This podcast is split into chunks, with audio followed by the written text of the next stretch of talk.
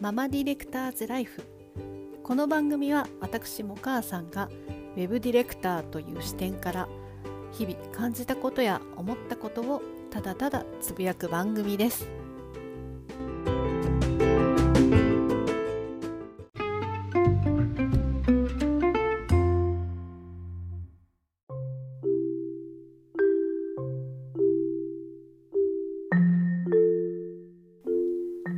ちはもかさんです。えー、まあポッドキャスト始めて2年経ったんですけどまあ、本当に声の自分の日記っていうことでやってきたんですけど、まあ、本当につい最近ある占いのポッドキャストをきっかけにこのこそこそやってたポッドキャストを表に出そうと思って、まあ、出したんですよ、まあ、もちろん出す時に私は、まあ、ウェブディレクターという仕事をしてるので、まあ、そのことをメインに話ができたらなみたいなその視点でというかまあ雑談も含め話ができたらいいなと思ってこのチャンネル名に変えました。でそれが2週間ぐらい前かな。で実はその後、えー、ちょっと面白いことが起きまして、えー、9月30日にあるポッドキャストの日っていう、まあ、世界的に一応そういう記念日みたいな形になってるんですけど、まあ、そこを祝うあの、まあ、祭典があって、えー、インターナショナルポッドキャストデーというのがあるんですけど、まあ、そちらのえー、方にオファーをいただきましてえっとまあ、このチャンネルを見てくださって、えー、ツイッターにたどり着きでそこからオファーをいただいたんですね。で出てみないかいみたいな感じだったんですよ。で私全く英語喋れないしいやどうしようかなと思ったんですけど、まあ、私ポッドキャストを始めたきっかけが、えー、私の先輩のウェブディレクターにもあたるあのポトフさんという、まあ、ポッドキャストの先生がいます。16年やってるあの大師匠が 大師匠っていうんですか師匠がいるんですけどで、まあ、教えてもらって始めたのがこのポッドキャストだったんですけど確かいやポトフさんが出たいって言ってたのこれだよなと思って、まあ、相談したんですよまあ、そしたら、まあ、実はその世界的なその祭典というか世界世界中のポッドキャスターが集まる、まあ、お祭りなんですけどでそこに日本の枠がずっとなかったんですね。でどうやって出たらいいかもわからないからわからないし今年も日本の枠っていうのがなかったんであ今年もないのかと思ってもうこれは自分でやるしかないなってことでご自身で日本版をあの開催しようと思ってたんですね。でその話を聞いて私このインターナショナルポッドキャストデーの存在を知ってたんですよ。でまさかそこからオファーが来ると思わなかったんで相談したら、まあ、びっくりされてて、まあ、それはびっくりしますよ。どういう縁なのか分かんないけどなぜ私に来たのかっていうもう本当に自分の日記とでしか日記としてしか話をしてないんで、まあ、多分ブツブツ言ってる回もあるんですよ。で自分の好きなものをただただ喋ってるっていう回ももちろんあるんでまあ、そのディレクターズライフに変えた時からのエピソードもやっと10個たまったかなっていう感じなんですけどで、まあ、出演するのも楽しそうだし乗っかってみようと思ってで、まあ、英語喋れないけどいいの？って聞いたら、まあ、日本初めてだし一応日本代表だから、まあ、日本の言葉で喋ってくれればいいよって言われたんで、まあ、それを条件に出るっていうお返事させてもらいました。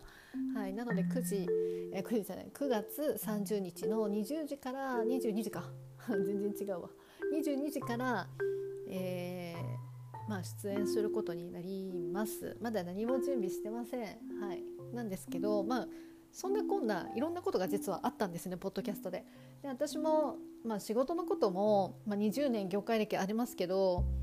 まあ、正直いろんな人になんかこうだよああだよとかアドバイスあんまりしたことないんですけどそのアドバイスっていうよりはなんかこう今ウェブにウェブ業界に参入してくるこうあの独学されてる方とかすごくたくさんいらっしゃるんで、まあ、なんかきっかけになるような経験談ができたらいいなみたいなで私フリーランスなんでどうしてもこうなんだろう制作会社にいた時のやり方とそのフリーランスのやり方って言ったらやっぱり今はフリーランスだからそっちのやり方に寄ってるんですよね考えが、まあ、思考がそっちなんで、えー、まあ、実際に今制作会社で働いてらっしゃる方とのやり方の違いとかはもちろんあると思うのであくまで私は経験談をまあ、話していけたらいいかなっていうことで、まあ、このチャンネルを始めたんですよ。でも最初表に出すことをめちゃくちゃ迷っててたまたますごく迷っていた時に、まあ、出したところでもう一番恥ずかしいっていうのが一番だったんですよ。でえっとまあそれもあったしで結局まあ、出すきっかけになったのがその、えー、L というファッション雑誌の、えー、辛口ヒーラーユージさんっていう男性の方なんですけどその方の、まあ、2020年下半期の魚座の占いの話をポッドキャストで聞いたんですよ。これポッドキャストで聞いたっていうのも私の中でもあなんか縁かなって思ったんですよ。でおっしゃってたのがそのグローバルにね縁があるよとか視点を持つといいよ全然興味ないけどなって思いながらその今まで自分がやってきたことをこう表に出すとなんかこう楽しいことが起きるって言われたんであじゃあ別に出してみるのもありかなと思って出したのが結果がこれですね。はい。まあ、実は今回そのえー、今聞いてくださってる方も、まあ、そこからいらしたかもしれないんですけどアップルのポッドキャストアプリのトップページになぜか私が載ってるんですね。私びっくりして。これもポトフさんからあの出てるよってお知らせいただいたんですけど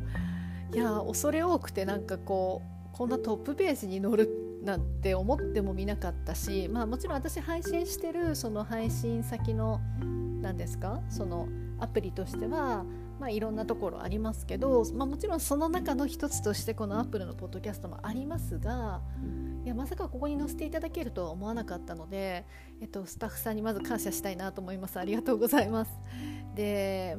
まあお隣がね論文の淳さんなんですよ。アートワーク。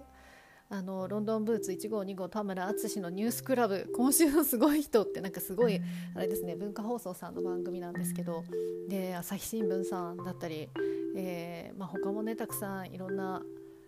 チャンネル出てますよ。私田村淳さんといえば、まあ、私名古屋なんで論文淳のスマホ旅ですよ。あれが大好きでそういつもツイッターを一時期全然やってなかったんであのハッシュタグにも実はまだ出会ったことないんですね今このタイミングでちょうど始めたのが私ツイッター最近復活もう時々やっては消えやっては消えって感じだったんであれだったんですけどいつも番組はすごい楽しみにしていつも見てるんですよ。であのどこ行くのかなみたいな 感じでそう見てるんですけどその淳さんがねお隣にいらっしゃるっていうことでいやもうとんでもないみたいな感じなんですけどすごい嬉しくてでまあまずここにトップっていうんですかファーストビューのとこにまず乗るっていうことを全く想定してなかったんであのまあとにかくびっくりしてます。なんでこんな展開になったんだろうと思って。でも早速息子に高校生の息子がいるんですけど息子に自慢しました。ほらほらって「えすごいね」って言ってくれて。で最近なんかおかしいねって言われて。そうなんですよ。そのインターナショナルポッドキャストデイにオファーされたこともそうだしなんか自分がポッドキャストこう始めて、まあ、息子のね隣の部屋でブツブツ私こう喋ってやってるんですよ。で よく聞いてもらうと息子がゲームでしながらねあのオンラインゲームしながら叫んでる声がたまに入ったりするぐらいめちゃくちゃ家庭内で普通の生活の中で録音してるものなのであのまあなんか申し訳ないなとは思いながらと実際でもどうやって撮ってるかっていうと、まあ、iPhone とその iPhone のイヤホンだけでやってます。まあ、だからすごく気軽にできるブログっていう感覚でやってます。私ウェブディレクターっていう仕事をしているんでクライアントさんにはブログをまあ、新しいその検索からの流入入り口としてブログをたくさんこうサービスのことだったり人柄だったり出るような記事をたくさん書いてくださいねとかって言ってる割には私自分でブログ書くのすごく苦手なんですね。添削とかはできます。でも自分で書くっていうことができなくて、まあ、時間がないっていうのもあるし本当にブログ書くのって難しいと思うんですよ、まあ、なのでかといって喋るのが得意なわけではないんですけど、まあ、仕事柄よく喋るっていうこともあってちょっと仕事モードにこれ切り替えて話をしてるんですけどえっとまあ、そんな感じでちょっと声のブログっていう形で、まあ、やれたらいいなっていうふうに、まあ、正直言ってすごく喋るだけなので手を動かさなくていいっていうところはすごく楽だなっていうふうには感じてます。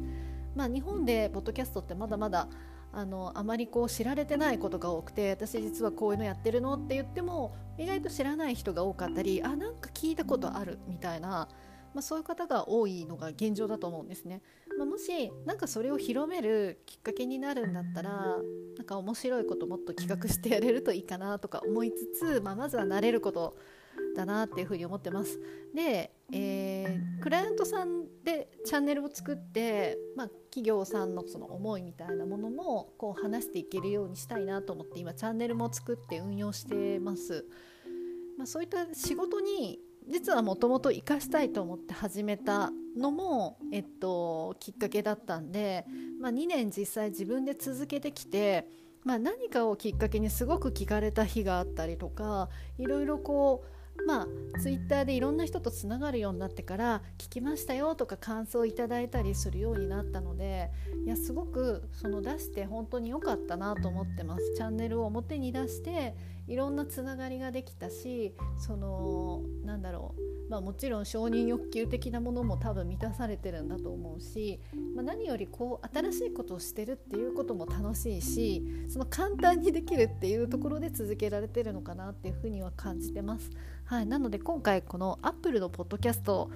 えー、ポッドキャストアプリのトップページに、まあ、載せていただいて、まあ、どういう基準で載ってるのかなって思ってやっぱり職業柄すごく気になるんですね。でそれを、えーと、見た時に、まあ、音が綺麗とかあとエピソードがたくさんあるとかあそういえばインターナショナルポッドキャストでのデーブも言ってたなと思って。まあそういうことなんですかね。ちょっと分かんないですけど。まあチャンネルとして表に出した時にたくさんエピソードがあって。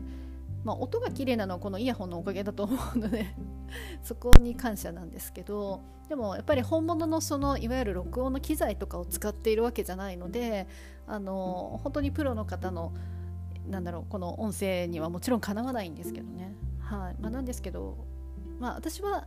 楽しんでやっていきたいかなと思うので、まあ、なんかこれをきっかけに今回をきっかけにいや実は再生数もびっくりするほど増えてて、えっとまあ、ツイッターに載せた時点でもかなり増えたんですけどここの Apple Podcast のトップページに出たことですごく今増えていてちょっとドキドキしてるんですけどすごく嬉しくて。まあ、何かどこかそこで新しいつながりができたらまた楽しいなと思ってるんでちょっとこの2020年風の時代と呼ばれているのでその風に乗っかって、まあ、ふわふわしながらいろんなことができたらいいな楽しく仕事ができたらいいなっていうふうに考えてます。はいまあ、ということで今回はちょっとママディレクターズライフのいつものエピソードとは関係なく自分の思ったことをただただ喋る雑談会でしたが、はい、今後ともあのご興味ある方は時々こんな雑談もしながら、えっとまあ、ウェブディレクターとしてウェブのお仕事に関するなんか経験談とかお話とかさせていただきますのでぜひあのご興味ある方はお気に入りに入れていただいてあの聞いてくださると非常にあの本人喜びますので、はい、今後ともよろしくお願いいたします。では。